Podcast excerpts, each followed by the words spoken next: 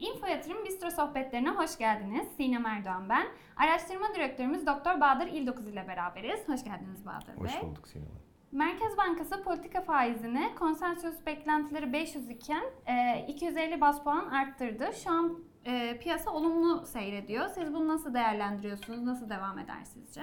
Ya burada tabii dün biz podcast'te de paylaştık. O zaman minimum beklenti 18'di. Minimum yapacağına yönelik bir paylaşımda bulunmuştuk. Sebeplerini de sıraladık. Yani bunun sebebi niye 18 yapar veya işte şimdiki 17,5 niye yapar kısmında. Birincisi şu tabii Merkez Bankası ilk e, faiz artışında 650 bas puan yaparak yani 15 seviyesine çıkartarak zaten Merkez Bankacılığı tarihindeki en yüksek faiz artışını yapmıştı. Bunun yeterli görmeyen bir piyasa vardı, beklentilerle örtüşmemişti. Eğer bunda zaten %20'lik bir faiz artışı yapmış olsaydı zaten o tahsis edilmesi gereken güven noktasında bir problem olacaktı Merkez Bankası ve ekonomi yönetimi adına.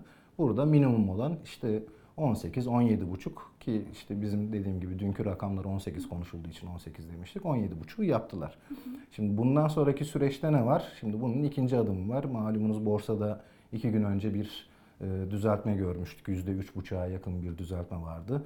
Kurda aynı gün 26 seviyesinden 27 seviyesine doğru yukarı yönlü bir hareket vardı. E bu yabancı yatırımcı için bulunmaz nimet. Yani 27 seviyesinden giren bir yabancı yatırımcı borsadaki ıskontolu seyirle beraber hem borsadan alacağı para hem getiri hem kurdan kaynaklı elde edeceği ekstra getiriyle beraber belki %50'lere yaklaşan bir ay içinde çok kısa bir vadede para kazanma, getiri elde etme ihtimali yüksek. E üzerine finansman arayışları devam ediyor ki bundan sonraki süreçte eğer finansmanla ilgili problemlerin olmayacağını e, haberleri düşmeye başlarsa piyasaya da ki bunun bir tanesi düştü 50.7 milyar dolarlık bir Birleşik Arap Emirlikleri ile yapılan anlaşma var. E burada bir olası bir swap anlaşması FED tarafında konuşuluyor, dillendiriliyor, söylentisi var.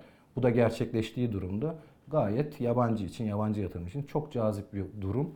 Burada tabii bu senaryo gerçekleşirse hem kurda aşağı yönlü bir hareketi görme ihtimalimiz yüksek, hem borsada yukarı yönlü hareketi görmemiz yüksek, hem de hazinenin borçlanma maliyetleri de aşağı doğru geleceği için mevcut seviye yeterli olacaktır. Yorumlarınızdan dolayı çok teşekkür ederiz. Ben Biz teşekkür dinlediğiniz ederim. için teşekkürler.